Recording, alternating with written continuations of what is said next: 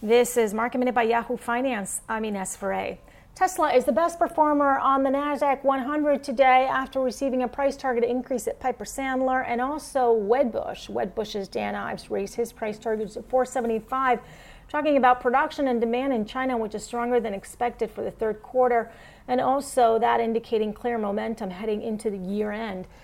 He also notes pent up demand for the Model 3 and recent price cuts, and of course, Battery Day next week, which will be a linchpin event for the company. For more market minute news, head to yahoofinance.com.